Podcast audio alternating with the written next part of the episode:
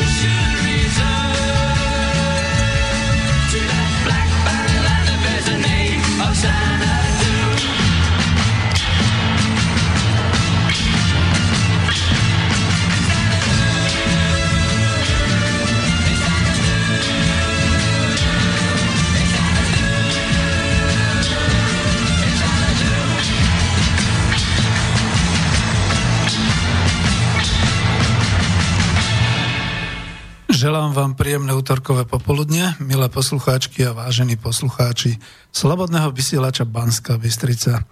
Z Bratislavského štúdia Slobodného vysielača Banska Bystrica sa vám po týždni znova prihovára Peter Zajac Vanka, inžinier, dobrovoľný redaktor, technik a aj autor tejto relácie.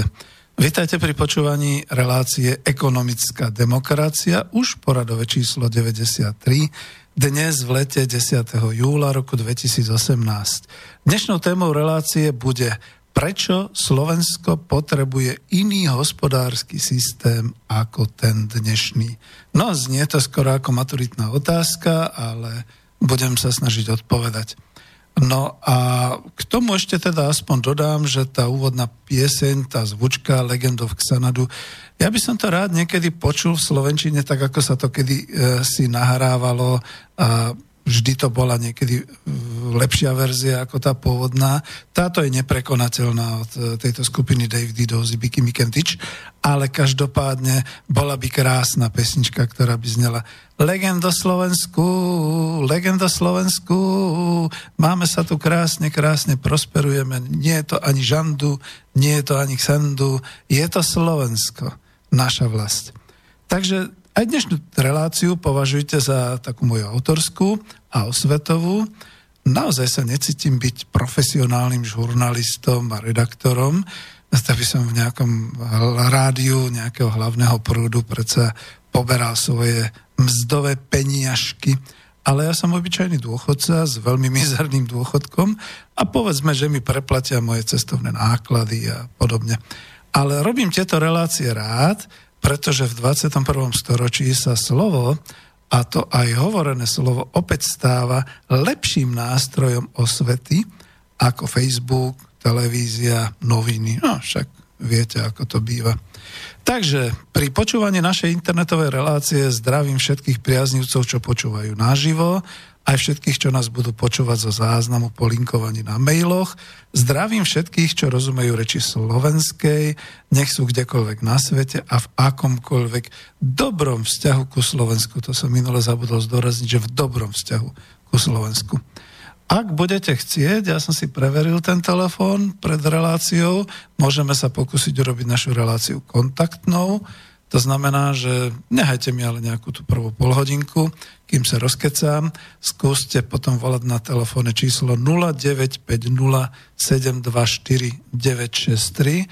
To je e, redakčný mobil sem do Bratislavského štúdia, alebo mi pošlite nejakú otázku alebo pozdrav na elektronickú poštu s adresou studio zavináč slobodnyvysielac.sk prípadne ak počúvate cez web stránku Slobodný vysielač, tak kliknite na tú zelenú ikonku, ktorú máte tam v rohu vľavo, myslím, otázky do štúdia a môžeme v podstate začať. Takže dnešnou témou relácie je, zopakujem to, prečo Slovensko potrebuje iný hospodársky systém ako ten dnešný.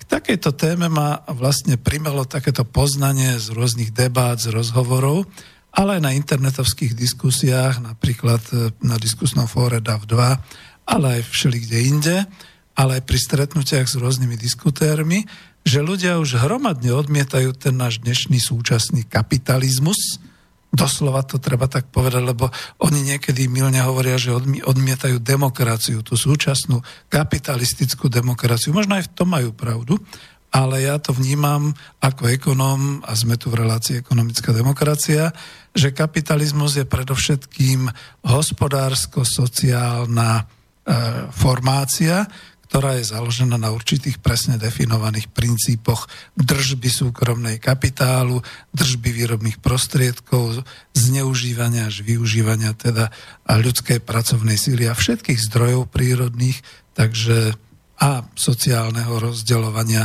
veľmi nespravodlivého. To znamená, že tým spôsobom, že ja som vlastník, ja mám všetko, ty si námestná sila, tebe dám v rámci nejakých nákladov a ostatné, čo sa deje vo svete, to ma nezaujíma, to je externalita.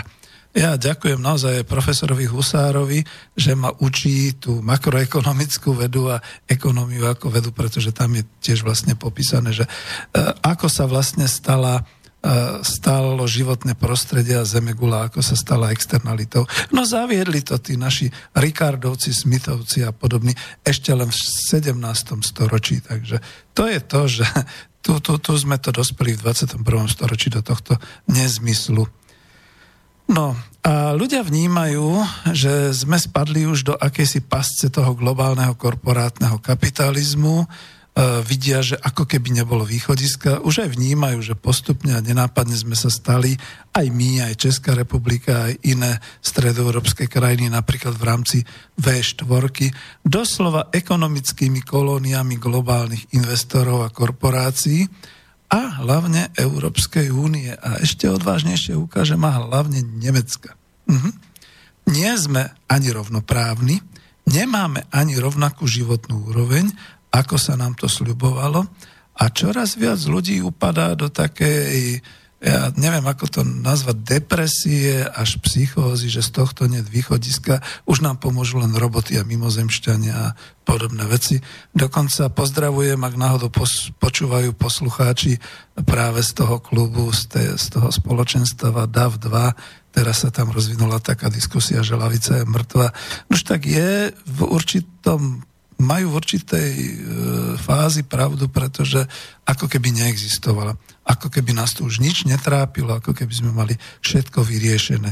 A to chcem práve rozobrať tu na tejto relácii, prečo teda Slovensko potrebuje iný hospodársky systém ako ten dnešný, a stále vyzerám ako dizident, keď poviem ako ekonóm, kvalifikovaný ekonóm v praxi, ošlahaný ekonóm, že toto je kapitalizmus, pretože dominantnou silou je vlastníctvo výrobných prostriedkov súkromné, dokonca dneska už až globálne, čiže neidentifikovateľné a finančných korporácií, nerozdeľuje sa spravodlivo a ten sociálny štát, ktorý sa snažili nejakí tí ľudia vľavo budovať na vzore západnej Európy, e, je postupne naozaj likvidovaný a e, už veľmi lavicovo znie, keď sa udrží nejaké to skrášlenie, keď mi pridajú nejakých 8 eur na dôchodku, alebo keď povedzme, ako, že už nemusíme liberálne platiť u doktora nejakú tú, ako sa to hovorilo, vstupenku do ordinácie zajačiu. To, no, vidíte, ak mi kazil meno ten pán Rudolf Zajac, ex-minister zdravotníctva za liberálov. Takže takto. No nie sme teda naozaj ani rovnoprávni a ja som tam dal taký text e, ku relácii. Zvykám si na to, že tieto relácie by mohli byť také komplexnejšie, čo sa týka hudobnej dramaturgie. No tu mám dneska katastrofickú, ale nevadí, aspoň zvučka bola, potom uvidíme. A prípadne naozaj je ten vizuál, to znamená, že to avízo. Neviem, čo sa deje z YouTube, že či tam dávam také avíza, ktoré im potom nejaký Big Brother nepustí, lebo už nemám ani záznam na YouTube z ekonomické demokracie 92. A to keďže som aj spoluautorom spomienok na socializmus, takže to už vôbec, ako to už zaniklo, to už je zakázané, takže som nejakým takým dizidentom. Milí priatelia, najmä mimo Slovenska, tak je to. Nikdy som si nemyslel, že ja budem raz vo svojej vlasti dizidentom. Skutočne ja som bol vždy konformný, vždy som poslúchal, vždy som poctivo pracoval, poctivo som sa dožil svojho dôchodku a tu ho máš. Nakoniec možno budem potom rád aj nejakej tej štátnej ustanovizni, kde budem dostávať 5 krát denne jedlo, budem mať strechu nad hlavou a budem vlastne rád, že mám stálu e, lekárskú starostlivosť a v zime teplo a, a, a cez leto nejaký chlad, lebo možno si to už ani nebudem vedieť dokázať zabezpečiť, veď to je to práve. Takže, konec irónie. E, ešte vás teda chcem upozorniť, že to je takéto moje rozkecávanie, povedzme do štvrtej, keby to niekto nevydržal, no tak skúste aj mailíkom, aj tak ďalej. Ale ja, tu tie relácie, viete, ono je to tak, že v podstate ako predseda spolku národospodárov Slovenska stále pozývam ľudí, poďte, povedzte, buď sú ľudia zanepráznení, alebo teda príliš ochotní nie sú, predsa len niektorí majú trošku stres z toho, že by ich meno bolo niekde takto počuteľné a zaznamenané a podobne. A na druhej strane ich aj chápem, pretože v tejto chvíli momentálne sú prázdniny. A keď sú prázdniny, tu končí svet. Viete, čo som pochopil? Že Japonci mohli naozaj úspešne zautočiť na americkú základňu Pearl Harbor v lete, pretože táto naša euroatlantická civilizácia v lete odchádza na dovolenku. Ale komplet celá, bezpečnostne, pracovne, ja neviem ešte ako šeli, ako ostatné zdravotne a neviem ešte ako. Takže nepriateľ môže udreť práve cez letné mesiace, cez júla, cez august, pretože tu sú jednoducho prázdniny. Tu by sa zišla pesnička Holiday, ale nemám ju, takže budem pokračovať ďalej. Takže takto. No, ale že tu tak kecám, ja som niektorých aj pozýval, od niektorých som dostal aj otázky, aj sme si podiskutovali, čiže mám to tak spracované, aby som povedal tak redakčne, autorský, mm, no nie tak, že by tu ešte niekto poslal teraz, alebo že by tu bol prítomný, ale môžem kľudne aj polemizovať, a to nie sám so sebou, ale s niektorými názormi, ktoré už odzneli, ktoré som si zachytil. A kde som povedzme naozaj človeku povedal, že toto si zapamätám a to, toto ti pošlem, toto ti dám do relácie, aby si si to vypočul ako moju odpoveď. Takže takto to je.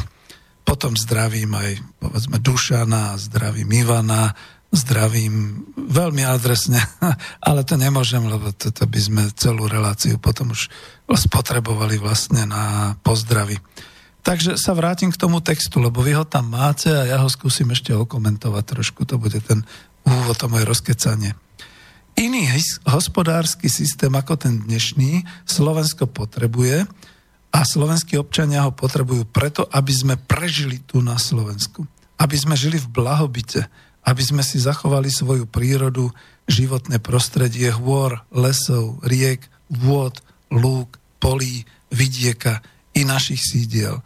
Neviem, ja sa veľmi často túlam po Slovensku, mám rád automobilový turizmus a keď prechádzam cez tie naše pohoria, viete, lebo zo západu na východ alebo z východu na, na západ sa ide po Slovensku stále hore dolu, hore dolu, to je tých 7 hôr a 7 lesov, alebo 9 hôr a 9 lesov a podobne, ako sa to hovorí v slovenských rozprávkach. Sú to naše, je to naša kultúra, pretože furt šplháte s tým autom niekam hore, furt idete niekam dolu, alebo sa potom povedzme aj tá diálnica až smerom na, tá južná, myslím, e, smerom na zvolená potom ďalej na Košice, vynie klukati tými rôznymi údoliami a je naozaj vidno, že to Slovensko v horstve je tak severo-južne usporiadané aj s tými údoliami, aj s riekami, aj so všetkým.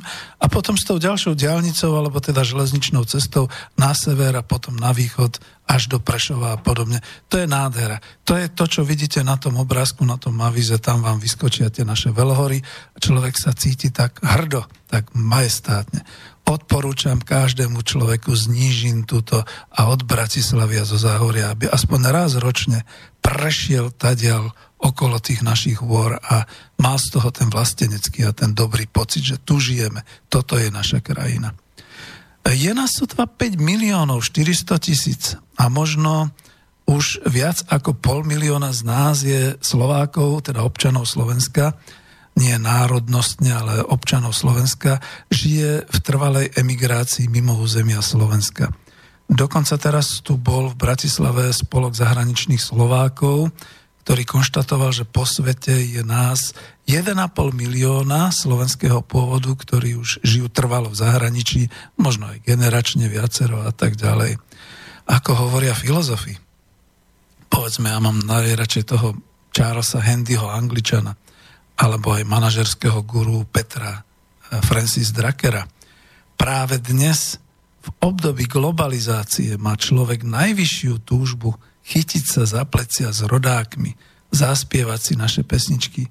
A všade tam, kde tak urobí, sa zrazu zjaví taký ten pocit domoviny.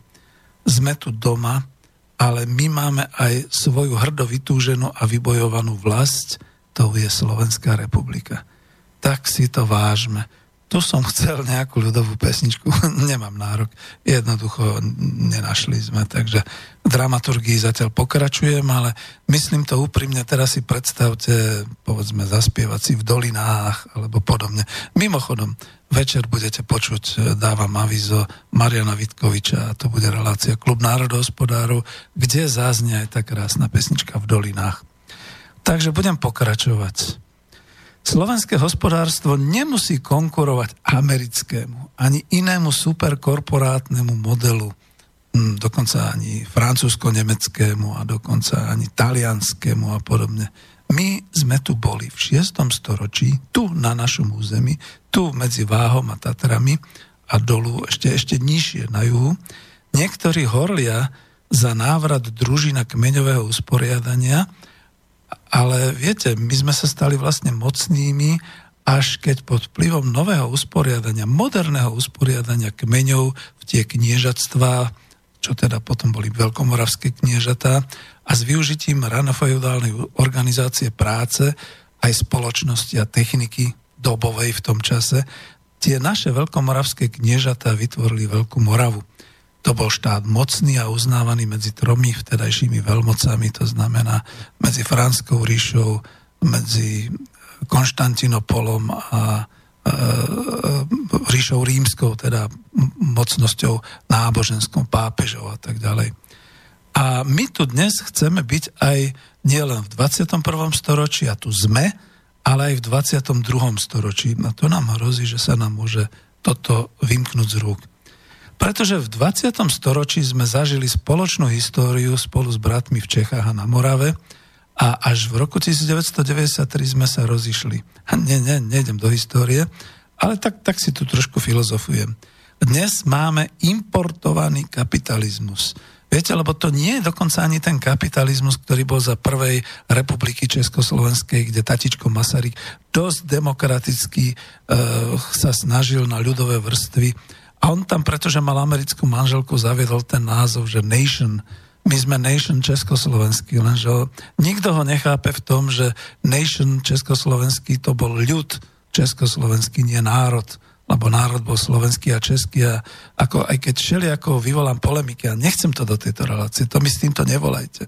Ani to nebudem čítať, keď mi pošlete mail.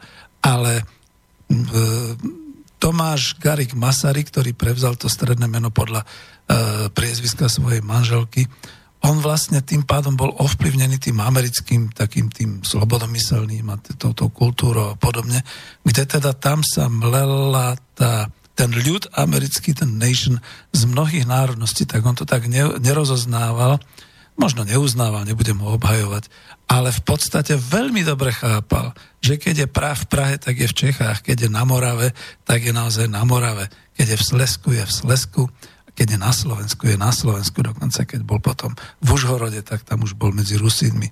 Takže to naozaj bolo takéto ako potom sa do toho plete politika a všeličo.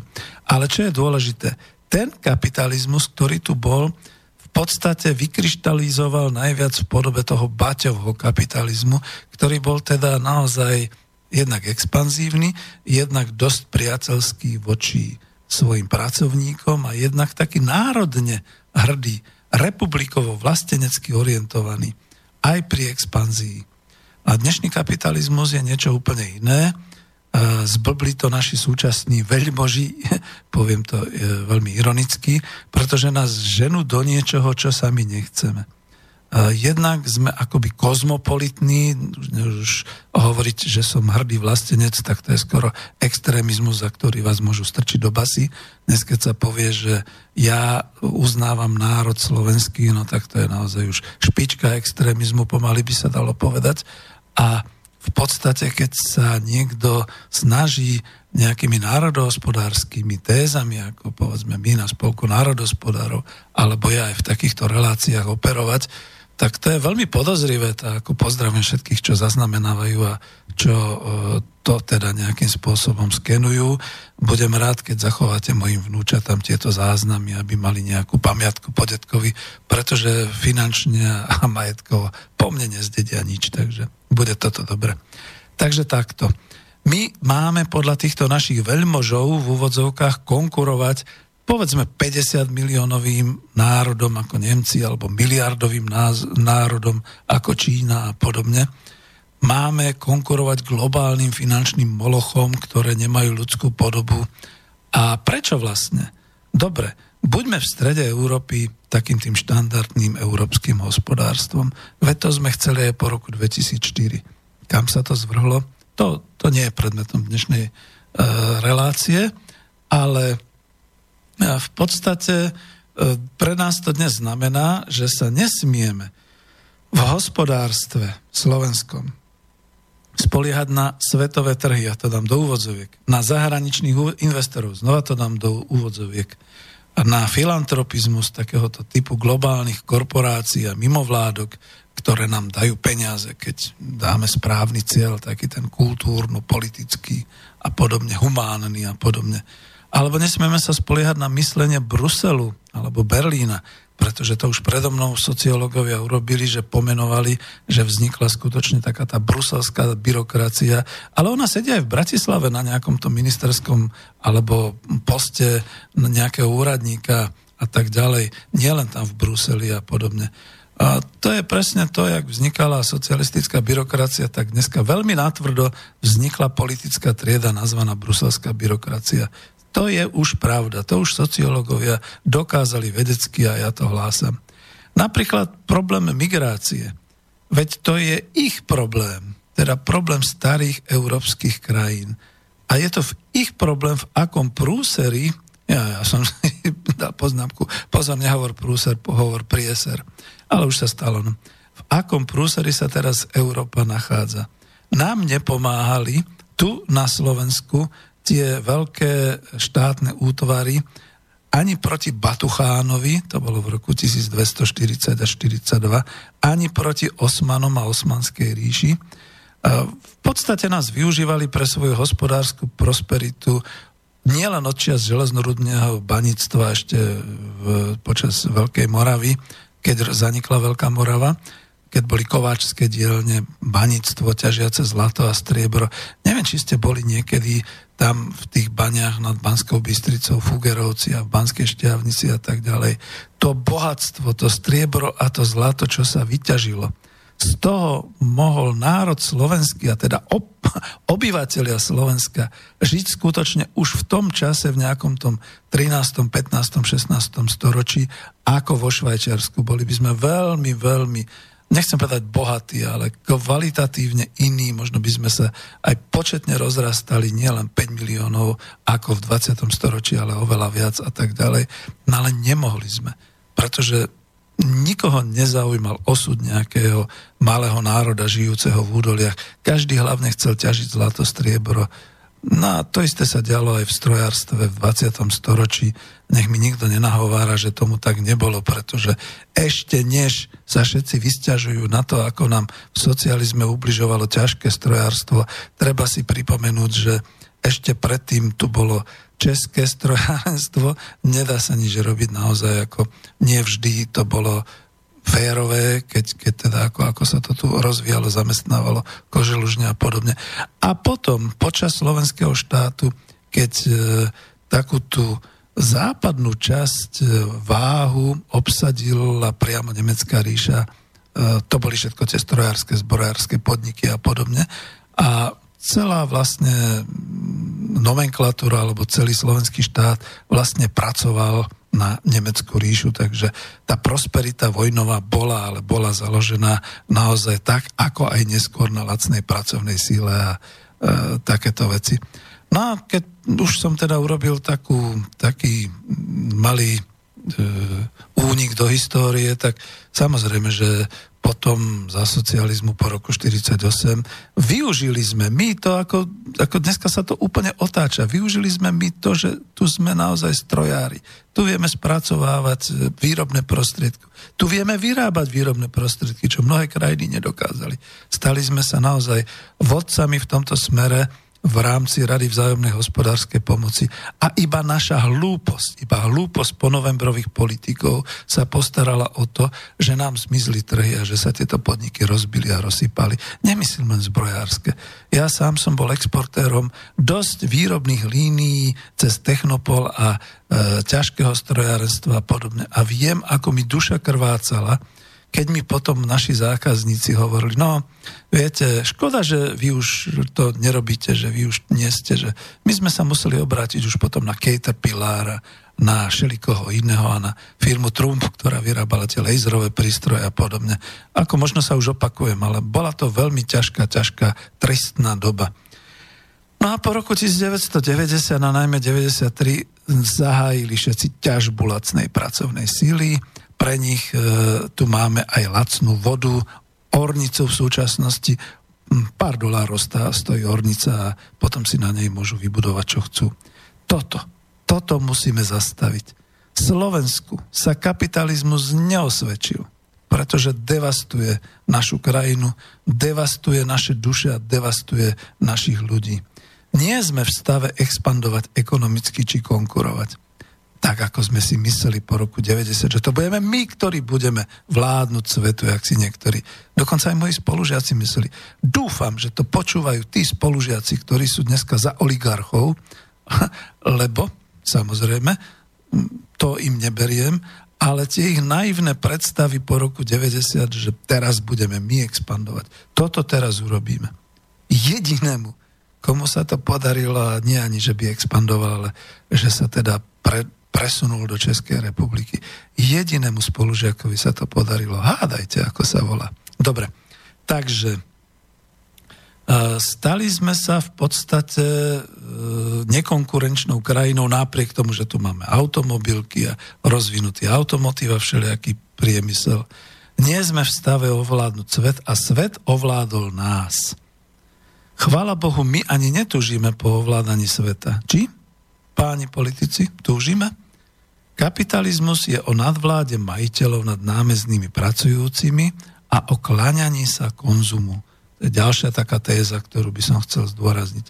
Stále sme prevažne dedinské obyvateľstvo, lebo naozaj máme husté osídlenie po sídlach, po dedinách a tu sa na bohatého vlastníka, alebo na zbohatnúvšieho vlastníka, ktorý vykoristuje svojich zamestnancov hneď vedľa vo fabrike, stále dívajú ako na zloducha. To nič nezmení. Žiadna Euróúnia, žiadny Brusel, nič podobného. Takisto tí, čo prepadli uctievaniu takého toho zlatého telaťa, zlatého telaťa, to myslím teda takého v úvodzovkách mamonu konzumu, tí sa musia stiahovať do umelých veľkomiest, čak viete, tie developerské projekty je tuto v Bratislave na obidvoch brehoch Dunaja, do satelitných táborov, to sú tie kempy obohnané múrmi a ostrými psami, aby sa cítili bezpečne. No a toto je stav slovenského kapitalizmu, kde po dedinách síce je dobrá výstavba, už sa to naozaj v rámci tých eurofondov e, napráva a tak ďalej, ale e, ľudia žijú dosť biedne. Naozaj dosť biedne. Kto si zakrýva oči, kto má klapky na očiach, tak to naozaj nevidí. Ale vojdite niekam do tých domov, vojdite do tých domácností, vypočujte si ľudí, starších ľudí, Vypočujte si zrobených ľudí, ako žijú. No, žijú mizerne. Hovorím otvorene, mizerne. Takže takto to je. Slovenský kapitalizmus sa deformuje a deformuje ho aj kolonizácia Slovenska, keď na úrodnú ornicu nehávame vybetonovať cesty, garáže pre kamiony a veľkosklady tovarov. Tie už majú v rukách ale cudzinci, cudzí to kupci, dalo by sa povedať, a hrozí, že v tých halách a montovniach po celom Slovensku, ktoré sa devastujú a devastujú aj našu prírodu, čerpajú našu vodu, pitnú vodu, pramenistú vodu, znečistujú vzduch. Joj, aké boli kriky, že komunizmus, ako nám znečisťoval vzduch. Teraz sa poprechádzajte okolo tých fabrík a podobne. Nakupujú našu slovenskú mladosť a prácu, a onedlho to budú robiť cudzinci, ale nie roboty, ale naozaj cudzinci, tuto naozaj, ja radšej to nehajme tak. A čo? Vymieňa, budú nás vymieňať, nás, Slovač? Budeme sa chodiť pozerať cez Google Map, kde žili naši predchodcovia po roku 2050, tak ako sa to stalo Srbom na Kosovom poli alebo Rusom na Malorusii? Veď to máte také. No ja sa už tak rozvášňujem a už je po štvrtej, tak si dáme nejakú oddychovú pesničku a keď budete mať chuť, tak aj zavolajte. Takže tak ale.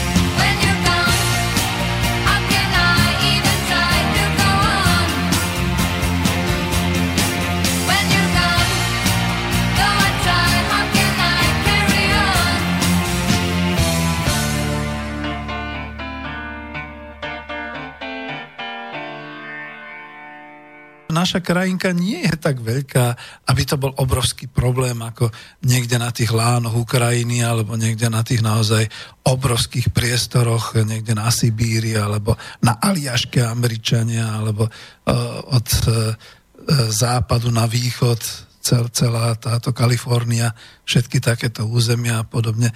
My sme tu v takej malej krajinke, naozaj veľmi, veľmi takej kopcovitej s údoliami, s vrchmi. Tu žijeme, tu si rozumieme a nemal by byť žiadny problém a zmeniť a pôsobiť hospodársky tak, aby sme sa my tu mali dobre. Nechcem povedať, že čert vezmi ostatných, ale ostatní sa o nás moc nestarali. Tak skúsme sa aj my postarať teda hlavne o seba, tak by som povedal.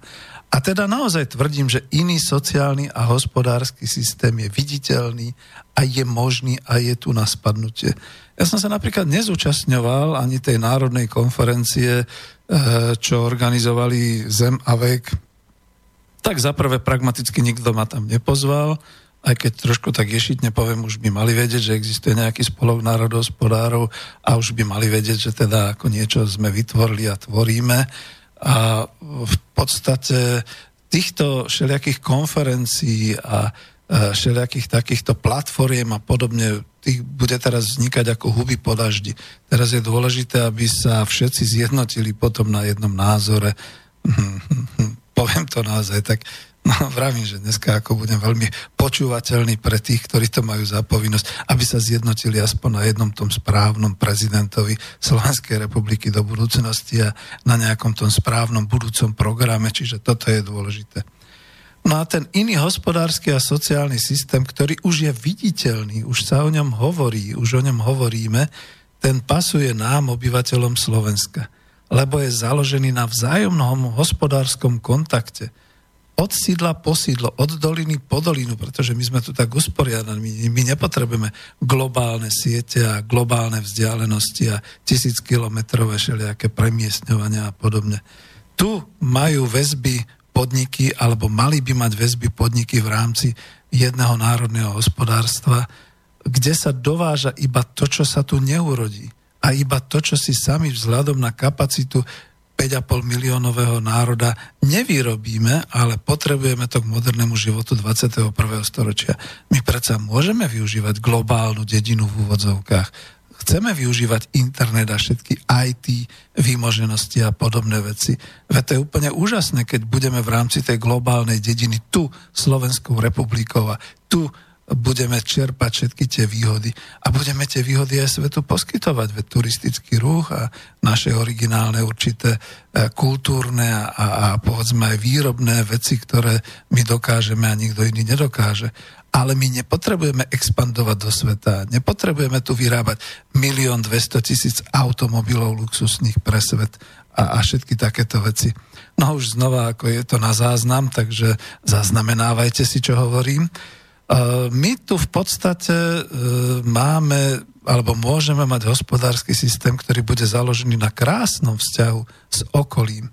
Nebudeme tu stavať sklady a montážne haly na lúkach a na ornici nebudeme musieť klčovať lesy, aby bolo lepšie alternatívne mať tu europarky alebo fotovoltaické plantáže a podobné podnikavecké nezmysly, aké sa tu vybudovali za posledné 10 ročie. Ako málo kto si uvedomuje, a hlavne ako tí mladí narodení po roku 1990 síce kritizujú v úvodzovkách komunizmus, ale to už bolo dávno prekonané súčasným kapitalizmom, kde sa naozaj robia nezvratné škody na našej prírodnej alebo na našom prírodnom prostredí, či už tie lesy, či už tá hornica, či už betónové plochy, alternatívne europarky za každou dedinou, teda ako tie, ježiš, ak to volali, investičné parky a podobné. Že ale ako toto kritizovať dnes, našinci sa boja. Cítime sa byť takou bezprávnou kolóniou globálneho systému, bojíme sa hospodáriť si po svojom a pre seba respektíve e, naozaj ten implementovaný a na Slovensko cudzio dovezený liberalizmus a pôvodné pravicové načenie kapitalizmom odnaučilo myslieť veľkú časť obyvateľov Slovenska o tom, že toto Slovensko je naša vlast, bez ohľadu na to, či som maďarskej národnosti, či som rómskeho etnika, či som, ja neviem, českej národnosti, či som hore polskej alebo akejkoľvek. Odnaučilo nás mysleť ako o vlasti, o kolektíve, o národe a o hospodárení na vlastnom a pre spoločnosť, pretože pomaly 30 rokov tu štepujú mládeži a deťom každý za seba, každý pre seba a humanizmus je iba v tom zmysle, že pomôžeme filantropicky zo zdrojov tých našich vykoristovateľov, poďakujeme sa im, takže takto to vyzerá. No, spracoval som knihy, vidíte, to bolo, prečo ma vlastne poslali do predčasného dôchodku? Keby ma neboli poslali do predčasného dôchodku, tak stále si zarábam pre seba, pre svoju rodinu, sám pre seba, sám za seba a nepísal by som takéto diela ako kniha Coop Industria, fungujúci podnik na báze zamestnaneckej samozprávy. A Coop Industria napríklad bol takmer manuál pre tvorbu hospodárskych organizácií tu na Slovensku pre nás. Bez povinnosti odovzdávať zisk nejakému súkromnému investorovi, cudziemu súkromnému investorovi, bez nutnosti konkurovať rôznym korporáciám vo svete. Ale ani v roku 2018, a to už je druhá polovica, žiadny taký podnik neexistuje na Slovensku, nebol založený. Položme si teda otázku, prečo? No ja svoju odpoveď, svoju časť odpovede viem, no jednoducho, to už po mne nechcite. Mám 63 rokov a môžem byť maximálne kantorom, vzdelávať, môžem, môžem koučovať, môžem radiť, ale ako nemám už ani nervy na to e, skutočne, lebo to chce pevné nervy a, a skutočne ako pevnú podstatu, myslím ako takú tú e, proste vedieť, e, prikázať a, určitou autoritou a takéto veci. A, ako, v tomto som lenivý, ja sa priznám tak ľudsky. Tu sa mi už nechce, pretože naozaj ja som to skúsil raz, dva razy a potom som si povedal, ja sa budem starať radšej o svoje zdravie a o svoju rodinu. Takže nebojte sa, zaznamenajte to tam, že zajac už je len dizidentom, on už nebude aktívne nič vykonávať. Takže takto. No, spracoval som aj učebnicu Ekonomika po kapitalizme, s tým podnadpisom hospodársky a sociálny model postkapitalistickej spoločnosti. No a stovky článkov a všeličoho. Túto učebnicu lavicoví filozofi, politológovia, ale aj technokrati a politici ako si neberú. Stále snívajú o tom svojom izolovanom ostrove štátu utópia. Spravili si z toho sna vieru v budúce lavicové nebo, náboženstvo. V praxi nič nerobia. Skúmajme prečo. To je zase otázka do publika. Však teda dobre, napíšte prečo tá lavica, prečo nič takého. Lebo to som hlavne chcel teda smerom na lavicu, ako smerom na pravicu je to jasné. Viete, že v poslednom čase si naozaj lepšie rozumiem s konzervatívcami, ktorí začínajú určitým spôsobom uznávať, že potrebujeme vrátiť národné hospodárstvo, že je dobre mať štátne podniky, že je dobre mať vlastníctvo tu u seba a povedzme aj podeliť sa s pracujúcimi a tak ďalej. Úžasné. Tak, tak kam, kam to vedieme? No tak, no veď. Dobre, asi, že medzi filozofmi, politikmi, politológmi, technokratmi, neekonomami sa prijal taký nejaký milný názor, že ekonomická demokracia to je nejaký podnik, nejaký hospodársky celok. Slúbil som, že aj s Romanom Michalkom budeme mať reláciu a toto nie je žiadna predpalba, ale inšpiroval ma vlastne k tomu, aby som niečo také napísal, poznamenal, pretože to je práve to, že ak by to bol podnik, tak oprávnene ho môžu všetci kritizovať, že to je nemožné, to sa nedá v súčasnosti, neprežije konkurenciu a tak ďalej. Horšie je, ak si myslia mnohí, že ekonomická demokracia to je nejaký politický smer. Už aj s tým som sa stretol a to bola príčina, prečo sme skončili vlastne aj to občianske združenie Centrum pre e, čo to bolo ekonomickú demokraciu. Tam sa to trošku vymklo z rúk a, a bol som rád, že sme to dokázali ukončiť, než sa z toho stala nejaká politická organizácia. Lebo ekonomická demokracia nie je ani podnik, ale nie je to ani žiadny politický smer. Ani tí, čo obdržali knihu Coop Industria a ešte viac ekonomika po kapitalizme, ju buď nečítali, to sa rozhorčujem, alebo asi zle píšem, seba ironicky poviem. Zle píšem tak, že tomu nerozumejú. Pojem ekonomická demokracia sa vzťahuje na celý jeden hospodársky systém s uceleným ekonomickým a sociálnym procesom, ktorý principiálne stojí na vlastníctve spoločenskom, teda kolektívne zamestnanecké samozprávy, družstva, obecné podniky, ale aj na celospoločenskom, teda štátne podniky, národné podniky. Stojí na spravodlivom rozdeľovaní hospodárskeho výsledku – na vytvorení verejných investičných možností pre štát, pre región, pre obec, pre komunitu a stojí na využití trhu v zásade spravodlivého a nekoristnického, teda férového, s využitím regulovania trhu, zrušenia trhu súkromného investovania a s využitím zásad spravodlivej vzájomnej obchodnej výmeny. Čiže žiadna neviditeľná ruka trhu, žiadny globálny finančný trh a podobne. Bol som dosť prekvapený, kde tu je možnosť konkurencie a od koho. Kde tu je hrozba vyjadrená slovom nedá sa, nemožné. A vôbec to nie je žiadne politické hnutie, tá ekonomická demokracia. Ja som ako už opustil ten pojem ekonomická demokracia, pretože je to učebnica, je to verejná kniha.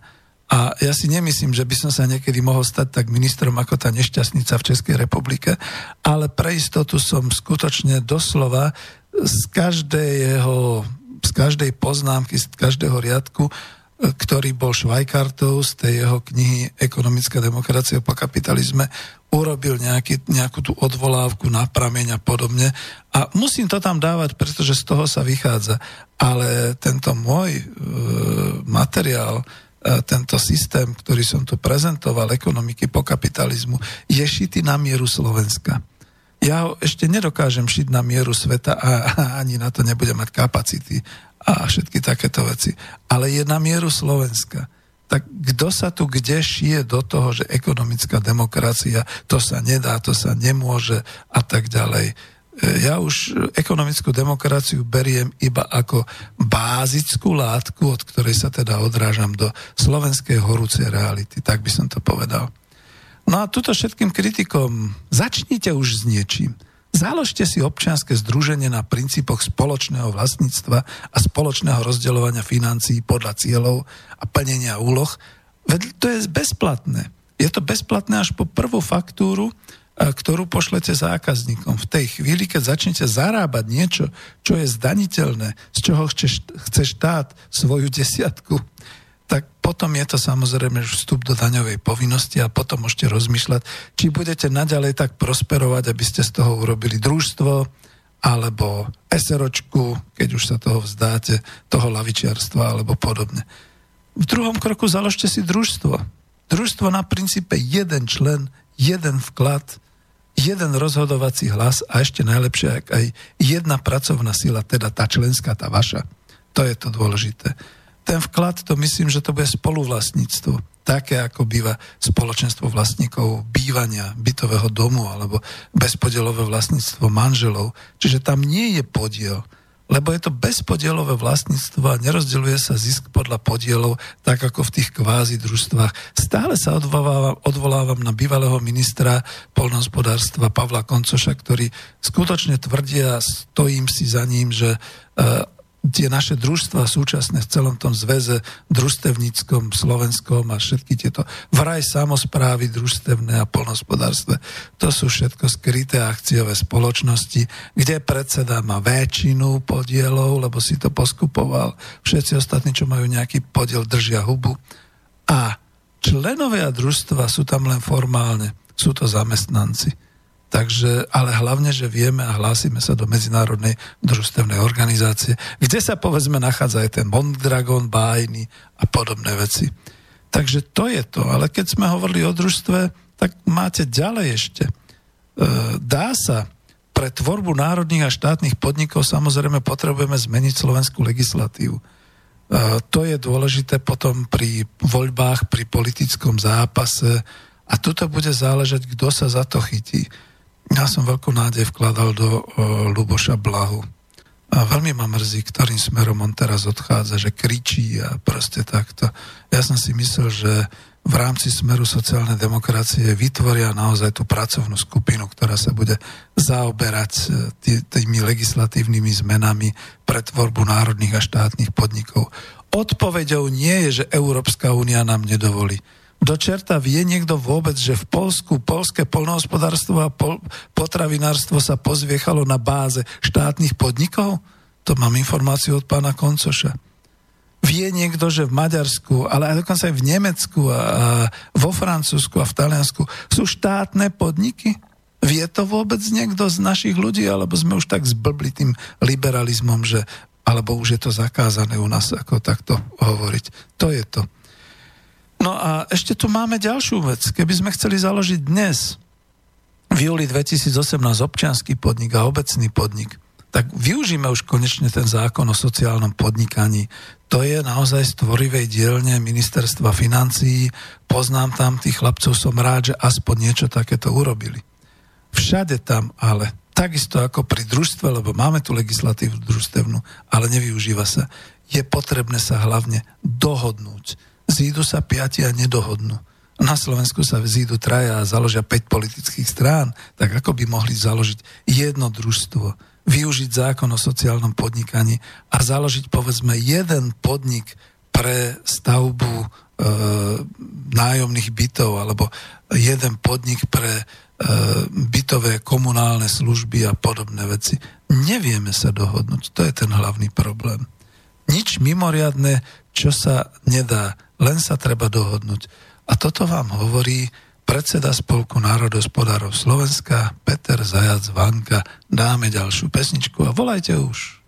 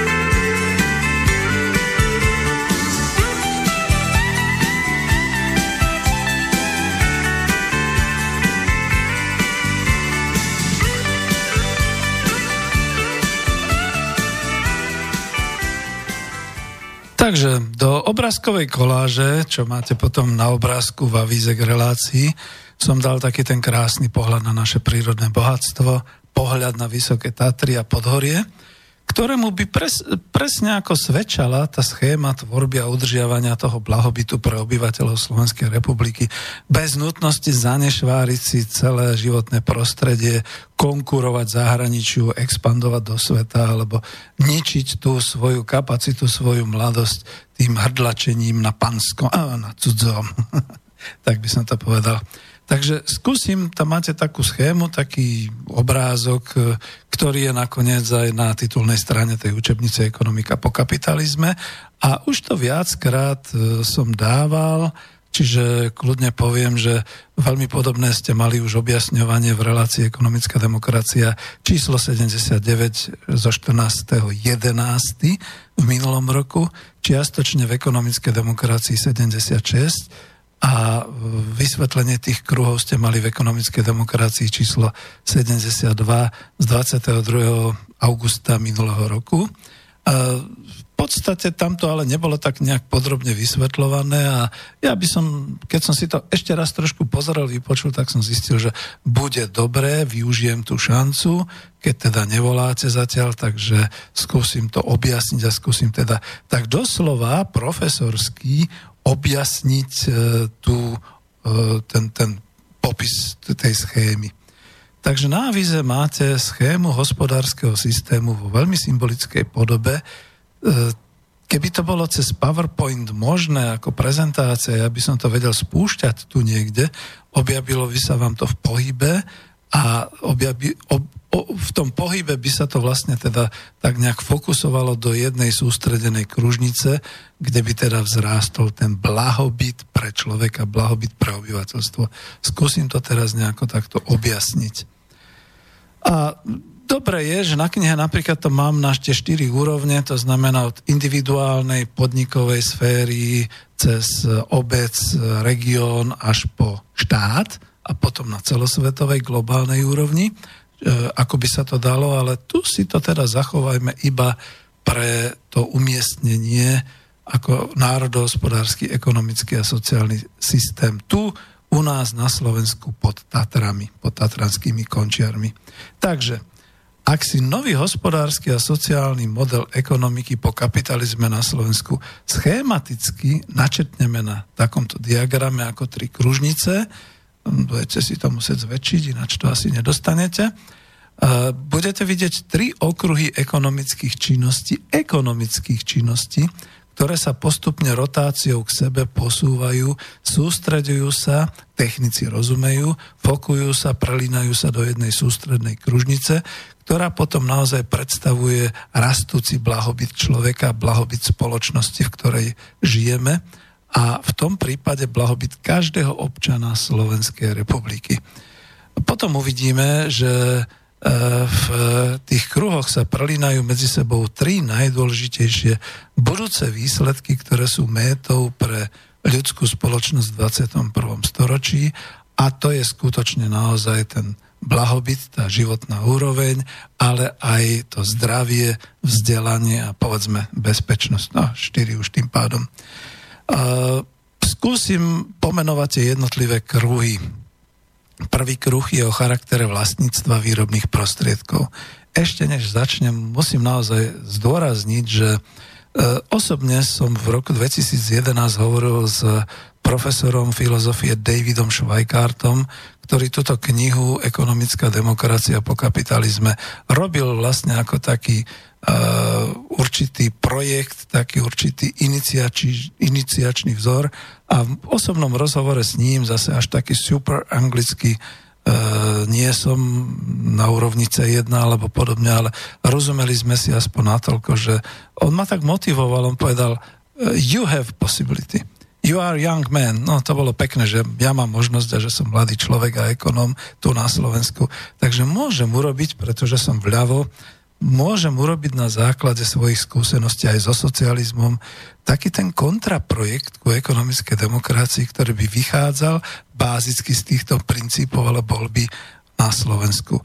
Ja sa kľudne priznám k tej méte, že ešte rád by som v preklade túto knižku potom a toto dielo poslal pánu filozofovi Davidovi Švajkártovi. Obávam sa, že vzhľadom k veku už je penzista, už nie je na Loyola Chicago University No a aby sa mi nestalo to, čo sa mi stalo s Petrom Drakerom, že keď už som pre neho pripravil materiál inšpira, e, inšpirovaný práve jeho postkapitalistickou spoločnosťou, tak už som dostal iba oznam, že odišiel, že už nie je medzi nami. Takže dúfam, že pán profesor vydrží a ja sa idem snažiť a robiť to. Takže, teda prekladať.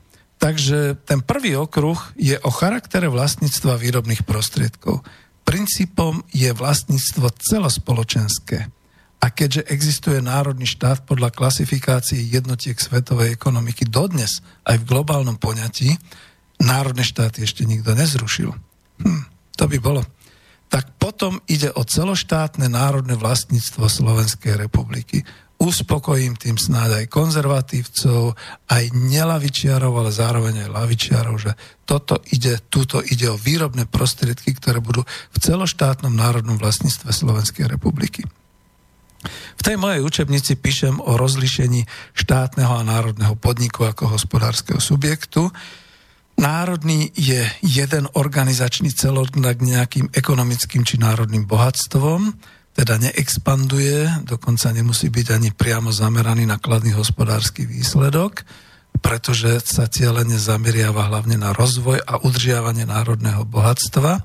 Vidíte napríklad vodné zdroje, inšpiračne tam píšem o prípade korytnice, čo je teda, no to si tam prečítate. Takže kúpele korytnica, dnes neexistujúce, dnes v rukách súkromných a žiaľ Bohu dosť zdevastované. Takže čo ešte ďalšie príklady? Viď vodné zdroje, viď ornica ako pôda na polnohospodárskú výrobu v národných rukách štátnych. E, keď už ornici, tak e, určite mi nik nezavolá alebo nenapíše, ale z diskusí som zistil a z diskusí aj nie lavičiarov som zistil, že ono vlastne ten veľký prúser bol najprv v tom, že sa združstevňovalo, čiže sa scelovali tie malé políčka a podobne po 48. Potom sme to prežili, potom sme naozaj už mali vyspelé polnohospodárstvo, ktoré už bolo sebestačne v potravinárskej výrobe a podobne. Potom sa to po roku 93 rozbilo a teraz sme v situácii, keď si nevieme pomôcť tými rozdrobenými a dedičskými roličkami a podobne. Zás by mal buchnúť do toho štát, zobrať to všetko pod kontrolu, zobrať to pod seba ako národný majetok. Samozrejme s určitým výkupom, lebo tu som sa zhodol napríklad s jedným z konzervatívnych mojich priateľov, ktorý hovoril, Peter, nemôžete to znárodniť. Ja som hovoril, to nemusíme znárodniť. Jednoducho ešte aj v tom Spojenom kráľovstve majú tzv. ten National Trust, to znamená, je národný fond, kde teda vymierajúci, umierajúci lordi, alebo teda ich rodiny, už nevládzu obhospodarovať tie zámky, tie veľké plochy tých záhrad a podobne. Venujú to tomu národnému trustu. To znamená, to je vlastne ako štátny fond, štátny podnik alebo niečo podobné, čo som sa ja napríklad naivne domnieval, že e, náš fond národného hospodárstva bude mať tento charakter, a nie charakter prípravky na, na e, privatizáciu, že? A, a, a kradnutie, tak by som to povedal. Čiže toto je ornica ako pôda na polnospodárskú výrobu. Krásne by sa dala túto takýmto spôsobom ošetriť a povedzme, dobre, tak bol by tam nejaký odstup, nejaké odstupné a tak ďalej pretože sám mám v rodine povedzme naozaj príbuzných, ktorí tie roličky ešte majú niekde a bude to v dedictve a bude to vlastne oštara.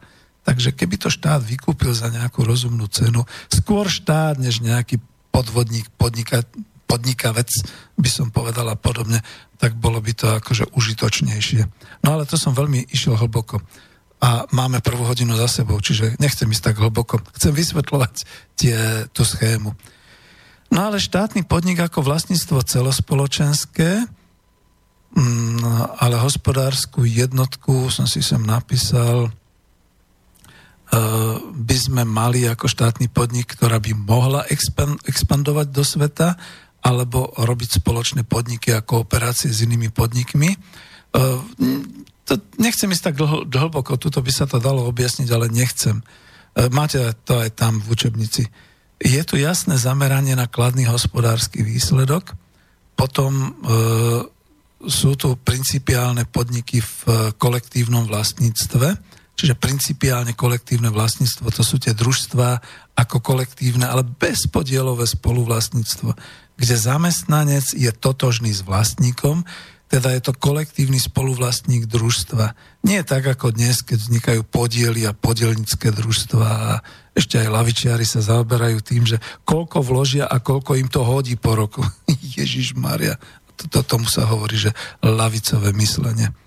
Pretože sa bude nutné postarať aj o určitú prechodnú dobu aj v hospodárstve, na troskách nejakých tých globálnych filiálov, keď korporácie začnú sa nejak kývať a hýbať a rozpadať a podobne na Slovensku. Zase to v knihe popisujem, to je tá fraktalizácia globálneho uh, územia, napríklad teraz, že globálna korporácia, jej filiálky vyzerajú všade rovnako. Skúste si spomenúť na uh, McDonald's, skúste si spomenúť na, uh, ja neviem, IKEA, na všetky takéto. To je najlepšie vidieť na týchto, ale to funguje aj vo výrobe.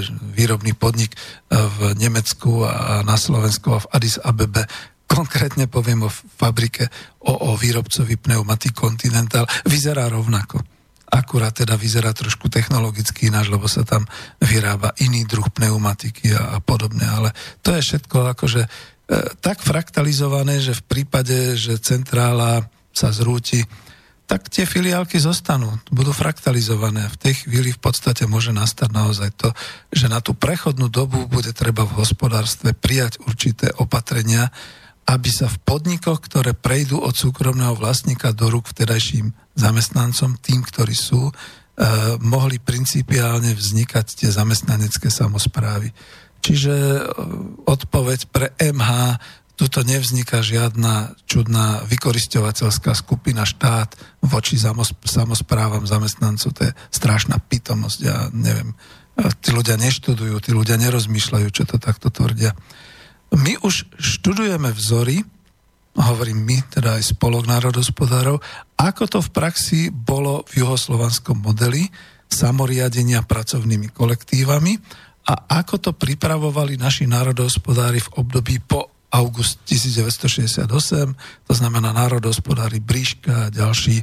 Máme tu profesora Husára, ktorý nám to môže rozdiskutovať a rozviesť alebo tak, ako to bolo na báze agrokombinátu Slušovice, ktorý sa v tej novej reforme e, k 1. januáru 1990 e, mal stať vzorom pre hospodárskú reformu podnikovej sféry v Československu.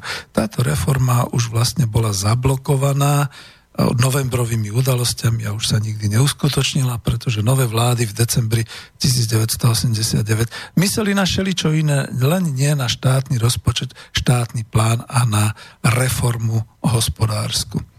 Takže to je prvý okruh, keď si pozrete, kde tam máte vlastníctvo celospoločenské, kolektívne, národné, ale aj obecné, to som sa ani nejak nezmienil, že môžu vznikať vlastne vlastníctva komunálne, e, obecné, Áno, pre, po 30 rokoch pôsobenia súkromného vlastníctva v obciach si musí nejeden uh, človek, ktorý bude voliť teraz v jeseni uh, tieto samozprávne orgány a podobne, musí povedať dosť dosť bolo súkromných podnikavcov. Ja chcem normálny podnik, kde sa zamestnám, kde v podstate z obecných peňazí budem platený, budem robiť a budem v podstate pracovať v prospech našej obci, v prospech našich spoluobčanov. Samozrejme, že im to spoplatníme nejako, ale bude to. Takže toto bol ten prvý okruh vlastníctvo. No, pesničku nedáme. Ideme ďalej. Čas. Druhý okruh je o charaktere používania a kontroly investícií, tzv. verejné investovanie, a to bez súkromného kapitálu a bez globálnych finančných trhov. Tu existuje verejná kontrola a riadenie financí cez štát, ale tento raz ozaj ľudové rozhodovanie cez verejnú správu obcí, sídiel, cez regióny. Tieto investície budú hlavne do hospodárstva, do produkcie, teda výroby a do všetkého, čo sa týka toho hospodárskeho života. Tu budú kritériami spoločenské a národné želania a kritéria tvorené ľudom, nie politikmi, nie finančnými, globálnymi či mocenskými centrami. Do učebnice som dal aj také kritéria, ktoré budú vedieť veľmi pozitívne ovplyvňovať ekonomický dopyt. Zase, keď už toto je ekonomická relácia, tak čo je ekonomický dopyt? To je vlastne to, na čo chcú ľudia vynakladať peniaze a čo je ovplyvňované dnes marketingom a reklámou a lobizmom a zahraničnými lobistickými skupinami a potom by to skutočne mali, alebo budú to v podstate schopní robiť ľudia od obce cez kraje až po republiku samotnú. Toto budeme chcieť. No a aby som to ukončil jednorazovo, tretí okruh je o charaktere výmeny tovarov a služieb. To znamená, zostáva medzinárodný trh, zostáva trh, ale už to nie je trhová ekonomika v súkromných rukách a podľa neviditeľnej ruky trhov, v rukách globálnych korporácií. Toto bude o princípe vzájomne výhodnej obchodnej spolupráce, o spravodlivom, férovom trhu. To už máte v Švajkertovej knihe, máte to u mňa uvedené, čo to znamená vzájomne výhodná obchodná spolupráca. Čiže trh ako výmena tovarov, služieb bude zachovaný, ale už nebude koristnícky. To znamená, ja nebudem vyvíjať a exportovať a expandovať so svojím tovarom tak, aby som zničil konkurenciu, aby napríklad som e, dal dumping cenový a výrobný s tým, že zničím na Slovensku výrobu kvetín a už ich budem dovážať letecky z Afriky, lebo sa mi to bude vyplácať a podobne. Čiže bude to bez používania súkromného kapitálu. V tom je to revolučné. A potichu to hovorím, že? Lebo až sa človek bojí. A teraz tie prieniky, to sme si hovorili o tých troch základných kružniciach, ktoré teda sa budú točiť budú sa sústreďovať do toho jedného, aby bol blahobyt. No akou interakciou, akými prienikmi vlastne ten blahobyt vzniká, toto je to podstatné a ekonomické. Prvý prienik to je vzájomné pôsobenie férového trhu a princípov verejných investícií v hospodárstve. To vytvorí rýchlo sa rozširujúcu oblasť spravodlivého umiestňovania investícií podľa spoločenských potrieb, v tomto prípade podľa odhlasovaných, ja neviem, v plebiscitoch a vo voľbách a podľa, no povedzme, preukázaných potrieb slovenskej spoločnosti. Čo už nás po nejakých obavách finančných svetových trhov, tie už v tom čase asi ani nebudú existovať. Čo nás po mračení sa bruselskej byrokracie, že ty, ty, ty, oni nám to spočítajú. Pravdepodobne už budeme preč z bruselskej jurisdikcie, nebudú mať na nás nárok alebo už ona nebude ani existovať. Hovorím o blízkej budúcnosti alebo o vzdialenej budúcnosti. A hádajte, milí poslucháči, to je to. Ale môžeme to začať už teraz. A celý ten systém je naozaj založený na tom, že sami si vezmeme do rúk zodpovednosť a aktivitu vo svojom hospodárstve. Sami budeme investovať tam, kam nám treba. Ja neviem, ako dám ten príklad a ten príklad bude zase ten tristný. Na kieho čerta je nám treba vynaložiť 2 miliardy eur na nákup nejakých e, stíhačiek? To je ten skutočne ako úplne trčiaci príklad na čo sa vlastne všetci hrdíme tým, že musíme poslúchať jurisdikciu NATO, jurisdikciu Európskej únie. Nemusíme. Tie dve miliardy by hravo pokryli naše potreby v školstve, vo vzdelávaní, v zdravotníctve dokopy a ešte by zostalo niečo aj pre dôchodcov a pre ďalších. Dve miliardy. To sú dve tisícky miliónov 1 milión, to je neuveriteľné číslo. Stále vždy to zopakujem tak polopatisticky, že predstavte si, že milión slovenských korún to je 33 tisíc eur. A teraz si spočítajte, čo je milión eur, čo je tisíc miliónov eur, tá jedna miliarda. A tu sú dve, ktoré sa vynaložia na nákup týchto, týchto stíhačiek a vôbec na zbrojenie a na takéto veci. To vážne Slovensko potrebuje? V tej chvíli, keď sa jedna stíhačka prerúti Slovenskom za menej ako za 10 minút, alebo viac, stíhači, odpovedzte mi. Takže to je to. No a teraz, keď sme o tomto hovorili a o možných preukázaných potrebách spoločnosti, tak to je vlastne naozaj potom aj o tom, že tu sa ukáže, aké skutočné potreby má obyvateľstvo Slovenska. My nemáme krytie klimatické. Máme tu horúčavy, kde kapú naši starí ľudia s vysokým tlakom a nezvyknutí piť pretože my sme neboli zvyknutí. Chodí sa na pole pracovať priamo v horúčavách, priamo s tým najväčším slnkom, lebo aj môj otec to hovoril, dedo nikdy neopúšťal pole, pretože my sme tu medzi horami a ťažko ho presvedčiť, že máme stredomorskú klímu a spomen si, že stredomorie má zaužívaný kultúrny zvyk e, tej e, siesty, to znamená medzi tou 11. a 4. sa nerobí. Až potom večer sa žije a podobne. To nie je lenivosť, to je ochrana pred e, doslova úpalom a pred slnečným, teda ako tepelným kolapsom a podobné veci. Toto sú naše potreby nové, ktoré potrebujeme mať chcete počuť v architektúre? No ale už, už to idem do hĺbky, nechcem to až tak. V architektúre, prečo dnes nedokážeme v našej architektúry robiť domy, ktoré by boli prirodzene nejak klimatizované. Prečo všade napcháme sklobetónové a železobetónové paláce, ktoré sú vyhrievané ako skleníky zvnútra a potom potrebujeme obrovské množstvo energie na ich chladenie v zime na ich zohrievanie, v lete na ich chladenie, klimatizáciu. Keď existuje architektúra, a teraz budem naozaj taký, že ma možno pochválite, arabská architektúra, viď celý komplex Alhambra, ktorá je robená na to podnebie, ktoré sa u nás momentálne udomácňuje na tú klímu. To znamená ochrana pred celodenným slnečným žiarením, pred horúčavami, potreba ochladiť sa, potôčiky tečúce pomedzi jednotlivé chodbičky v budovách a podobné všetky veci a veľká možnosť vetrania, odvetrania. Niečo podobné, ako je to v Astane, v Kazachstane tam sú už také budovy, ktoré skutočne ako chladia len prirodzenou stavbou. Takže týmto sa zaoberať. A to už idem veľmi hlboko.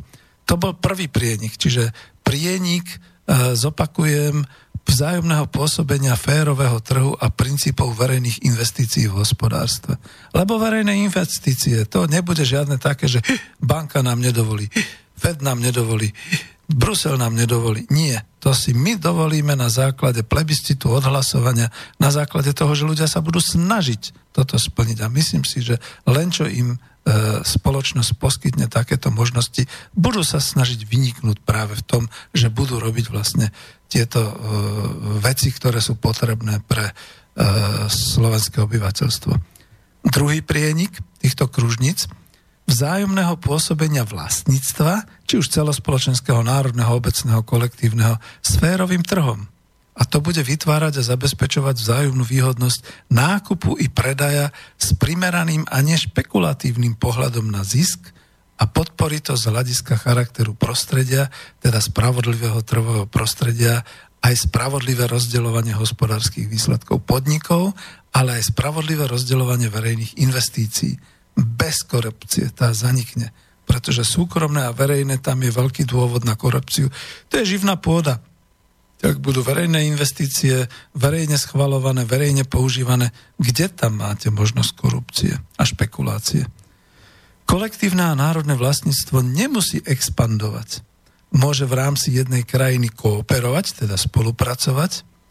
A tuto zase mám taký príklad a zase pôjdem do hĺbky, no dneska toho už asi veľa nepovieme ale ten príklad, na čo má mliekáreň vo Svidniku konkurovať mliekárni v Čalove na juhu Slovenska? Prečo majú slovenské liečebné kúpele lúčky, dneska akciová spoločnosť SRO, či čo to je? Prečo majú konkurovať slovenským liečebným kúpelom v Piešťanoch, ktoré sú mimochodom v zahraničných rukách, alebo kúpelom Korytnica, ktoré dneska už ani neexistujú? Keď sa špecializujú, kooperujú a spolupracujú s cieľom cieľene podľa verejných investícií komplexného a preventívneho zdravotného e, starostlivosti a rehabilitácie pre každého občana Slovenska. Čiže to by bol druhý prienik. No a tretí prienik, vzájomné pôsobenie a prelínanie sa hospodárskeho efektu, teda synergie, ako hovorí Miro, Mora, Tibor Moravčík, synergie vlastníctva celospoločenského, kolektívneho, obecného s princípom verejného investovania do ekonomiky. Táto synergia zabezpečí spravodlivé rozdeľovanie hospodárskych výsledkov a spravodlivé umiestnenie investícií podľa potrieb spoločnosti. Čiže znova opakujem, tu ľudu na Slovensku. A pri nich všetkých troch kruhov zabezpečí to o čo ide pri sústredení všetkých kružníc do jedného systému. Vytvoria blahobyt pre všetkých ľudí tu na Slovensku. My máme šancu uviesť tento systém do života. Máme tu ľudské kapacity. Máme múdrych a šikovných mladých ľudí, a keď sú vonku, oni sa vrátia. Tu už nebude to, že akože dostanú bída, že e, dostanú plat vyšší, ako mali v tam v zahraničí. Tuto to bude o tom, že skutočne zistia, že tu sa môžu realizovať. Tu vo svojej vlasti vytvoria niečo, na čo sa bude spomínať ďalšie storočia. A máme tu aj skúsených a kvalifikovaných ľudí, ktorí sa na dôchodku akurát nudia, ja to musím povedať tak aj za seba. A stále sme vlastnými vládcami alebo azda, azda už nie, sme vládcami svojho územia a môžeme znova vrátiť do národného hospodárstva cez vlastníctvo a produkciu svoje ekonomické zdroje a aj svoje národné bohatstvo. Ba viem, že niektorí naši právnici a dokonca právnici aj zo Spolku národohospodárov už dokážu paragraficky upraviť ústavu Slovenskej republiky tak, aby to bola otázka navrhnutia do plebiscitu alebo na hlasovanie v dobre zloženej Národnej rade Slovenskej republiky, republiky a potom už bude potrebné mať len vládu, ktorá sa toho ujme a výkonnou mocou to začne organizovať. Ujme sa, hádam toho skôr, než nás úplne zdecimujú globálne finančné trhy, než nás úplne vycicajú národne, nadnárodné globálne korporácie, než nás úplne premenia na kolóniu s možnou, potenciálne možnou výmenou kultúry národa, tak ako som to hovoril v ekonomickej demokracii číslo 92, ktorá sa doteraz ani na YouTube neobjavila, čiže už tam nejaká tá cenzúra asi funguje. Takže s tým, že čo keď nás vymenia kultúrne i národne, a než nás bruselská administratíva bude mať v moci, trestať za opovážlivé snahy sami sa pre seba a pre svoju spoločnosť ustanoviť. Lebo veď už to vidíme, že sa to deje povedzme v Polsku, že už útočia na Maďarsko a podobne. Ak by boli narážky či otázky, čo je ten blahobyt človeka, zavolajte, povyprávame sa o tom. Takže toľko tie tri kruhy, tie prieniky, aj to, čo to spôsobí ako blahobyt. No a poďme, pretože naša spoločnosť, slovenská vlast teraz kričí toto. Help, I need somebody, help,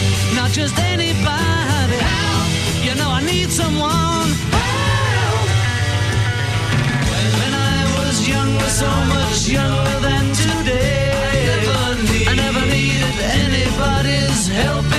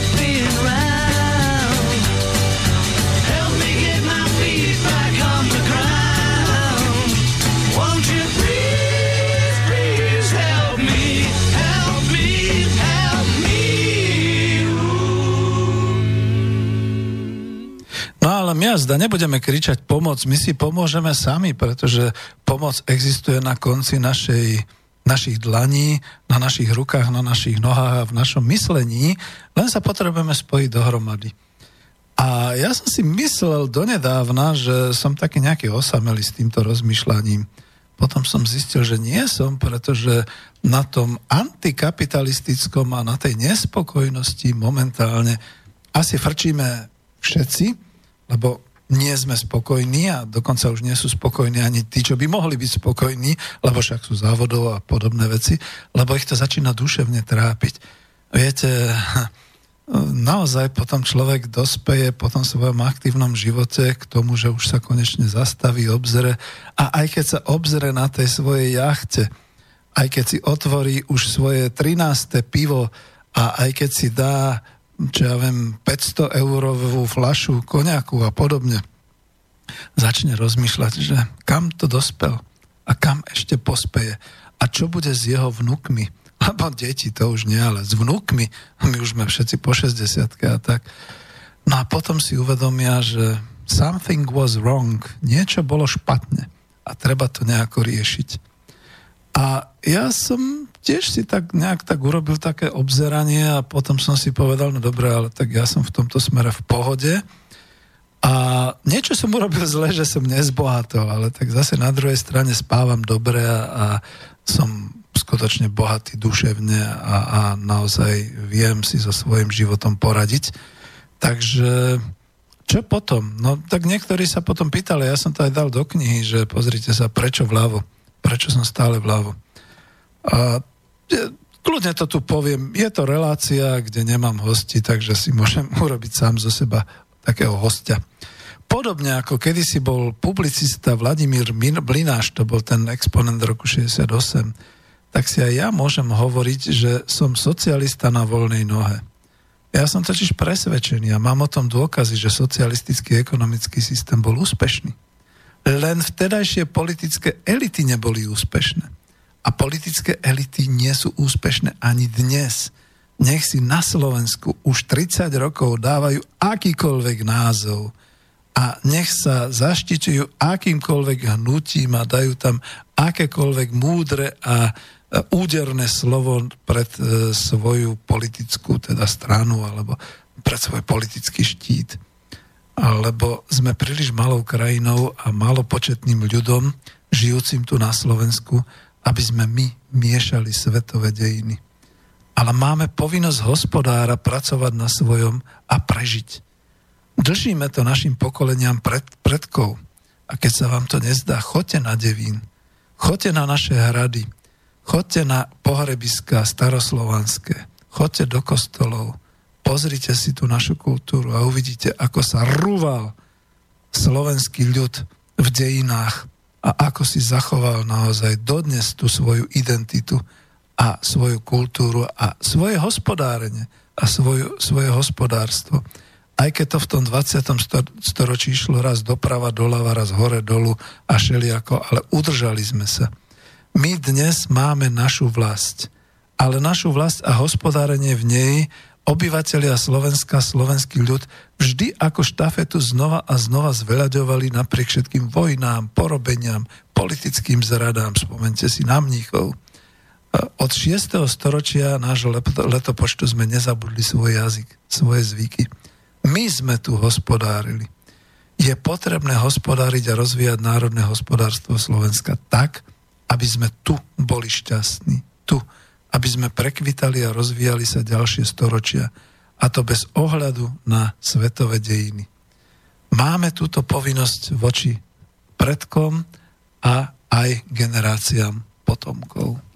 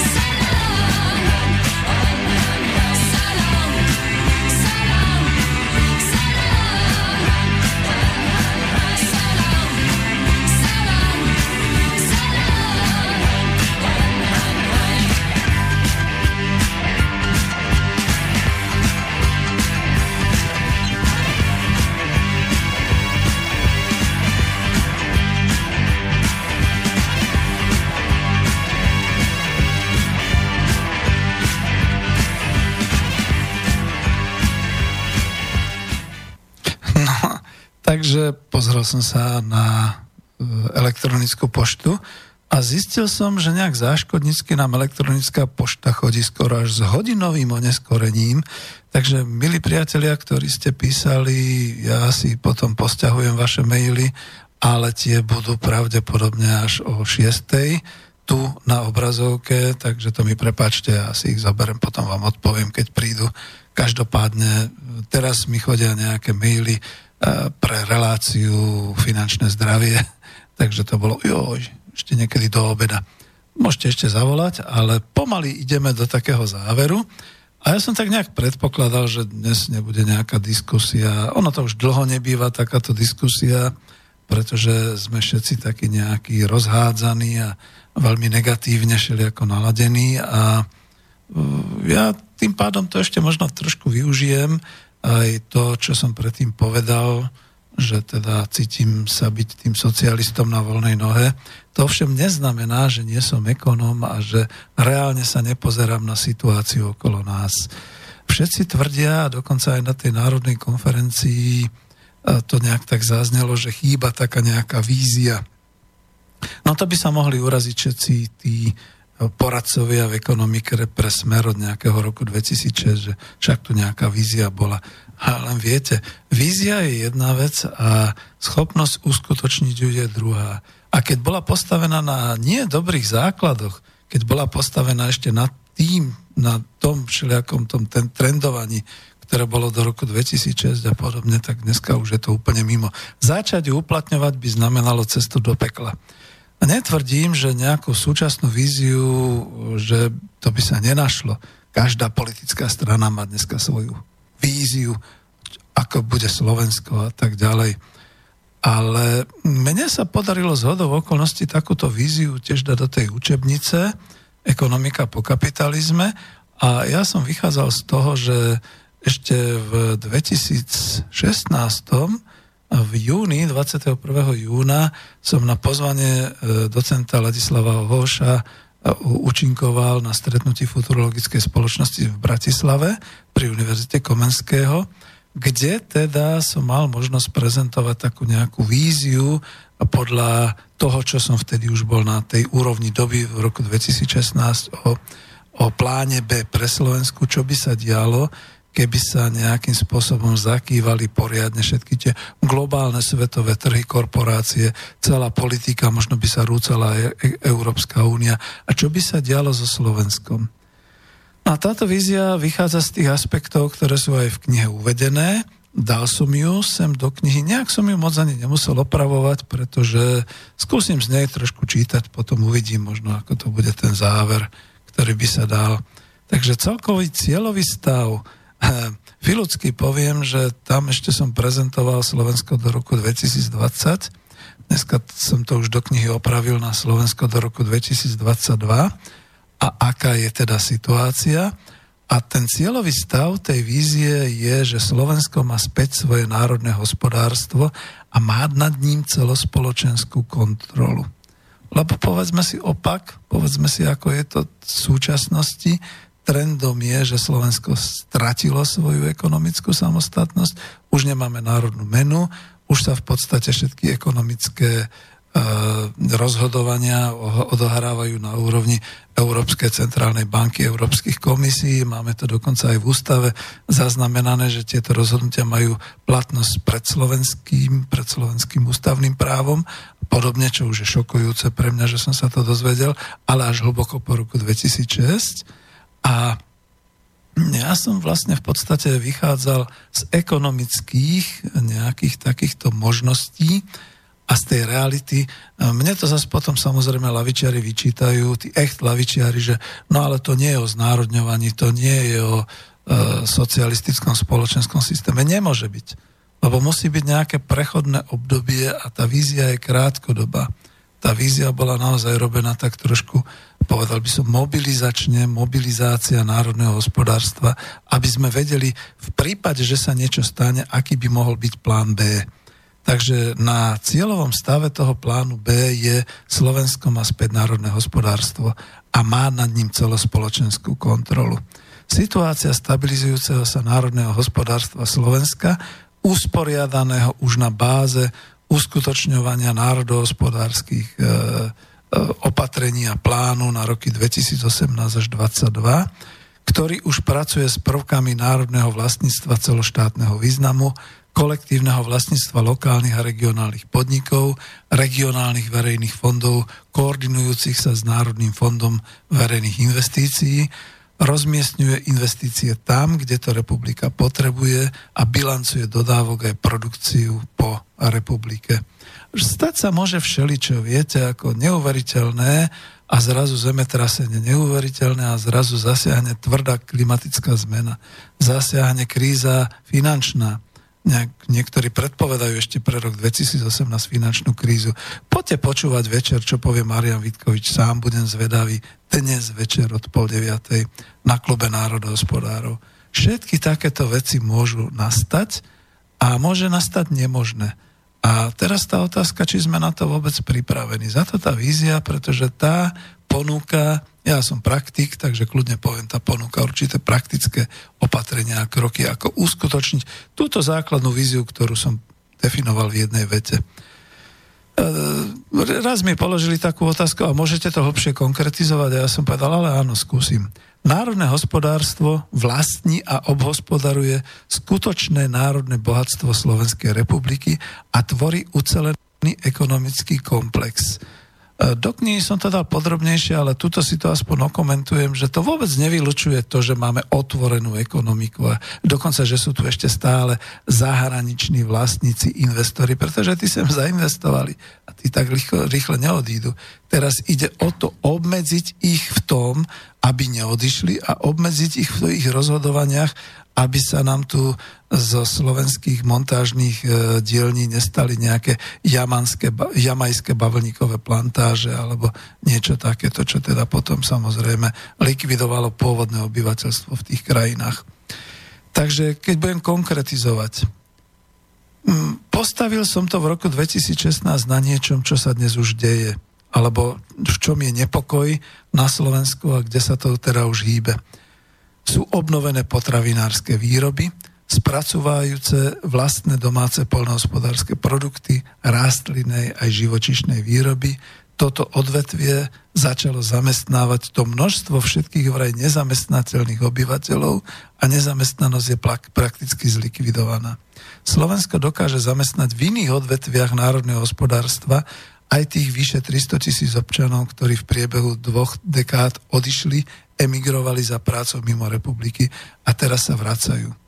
A k tomu dám len teda aktuálnu poznámku, že Ministerstvo práce sociálnych vecí kričí, že už máme takmer zlikvidovanú nezamestnanosť, ale realita je úplne iná, najmä medzi ľuďmi 50 plus a 60 plus.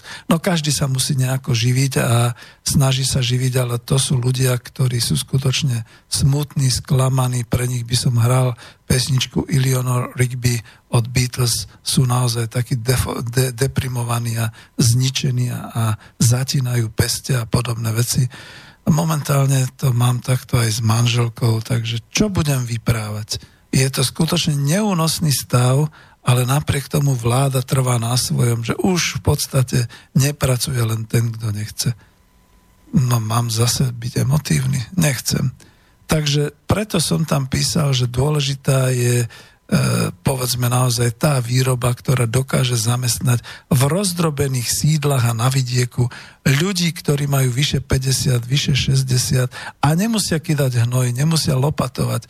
Dneska sa všetko naozaj dá aj v polnohospodárskej a v potravinárskej výrobe robiť na stlačenie gombíka, zaučiť sa na určité mechanizmy, mechanizmy automatizáciu výpočtovú techniku, to všetko v, predsa v podstate bolo už aj k 1.1.1990, len nejako sme to opustili.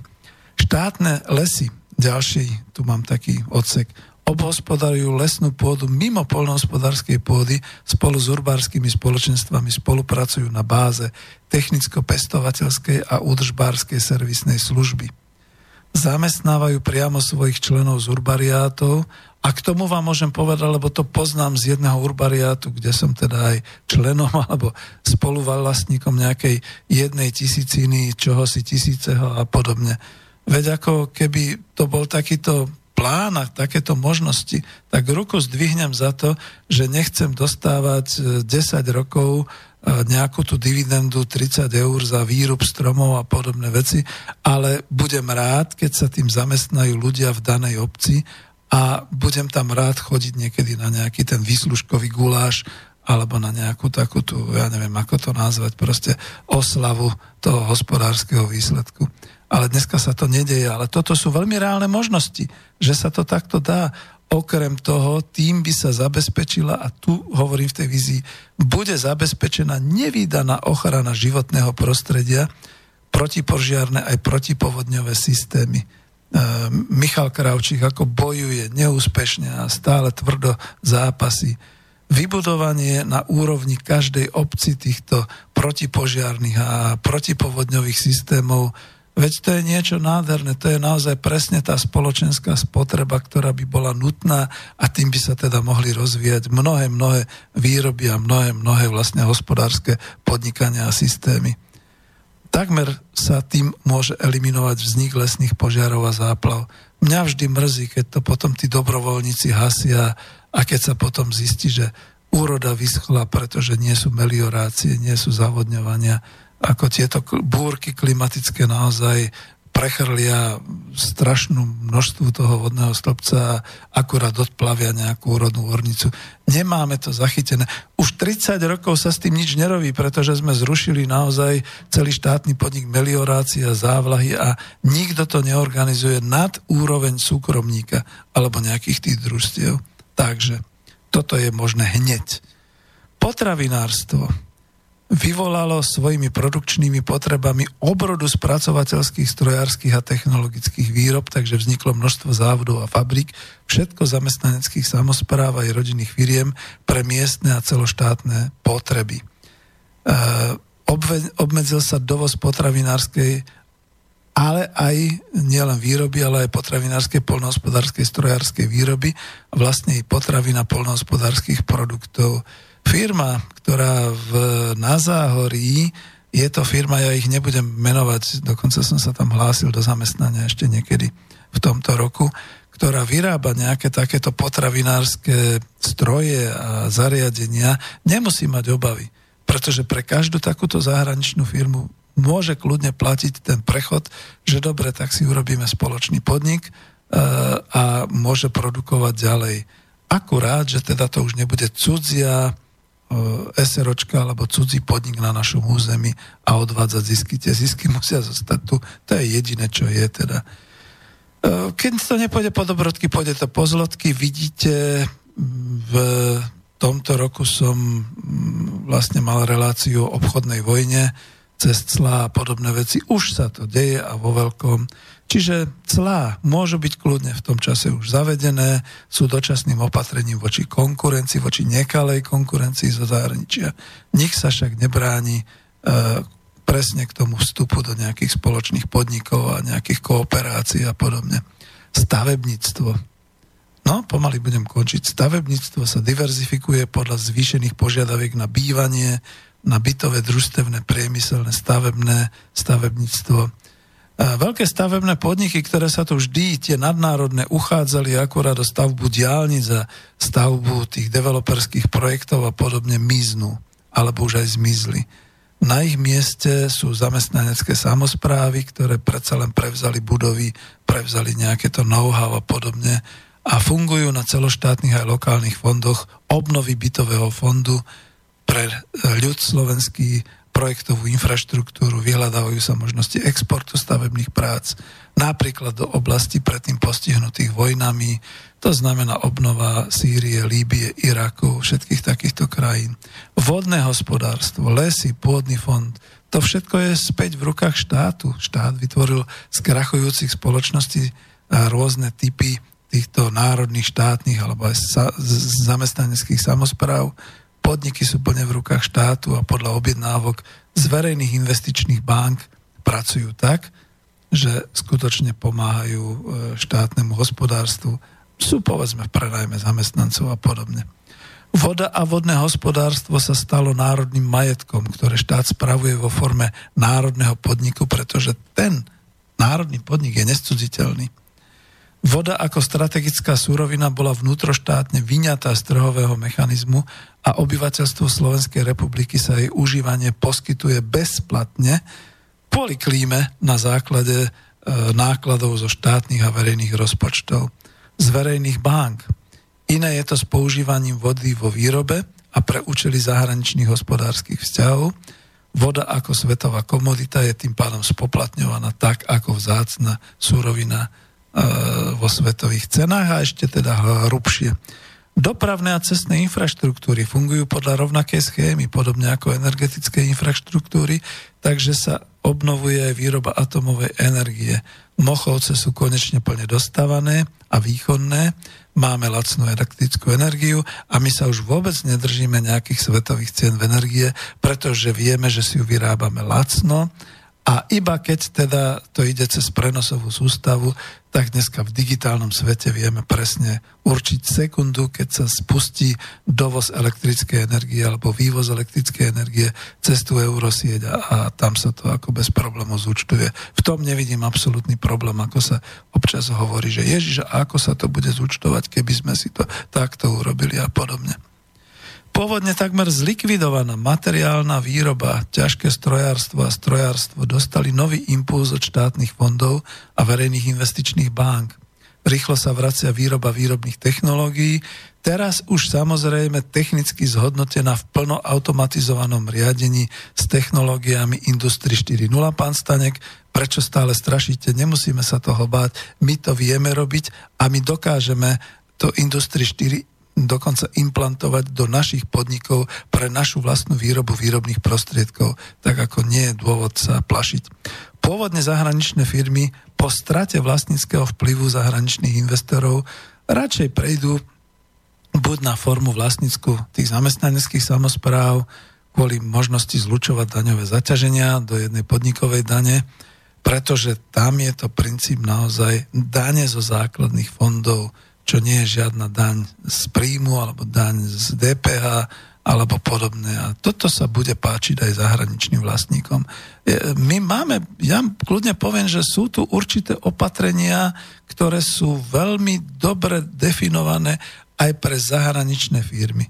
Nikto ich tu nechce stratiť, keď pôjdu, nech si pôjdu, keď tu zostanú, budú mať vždy e, také možnosti, ktoré budú pre nich výhodnejšie, že zostanú, než by odišli.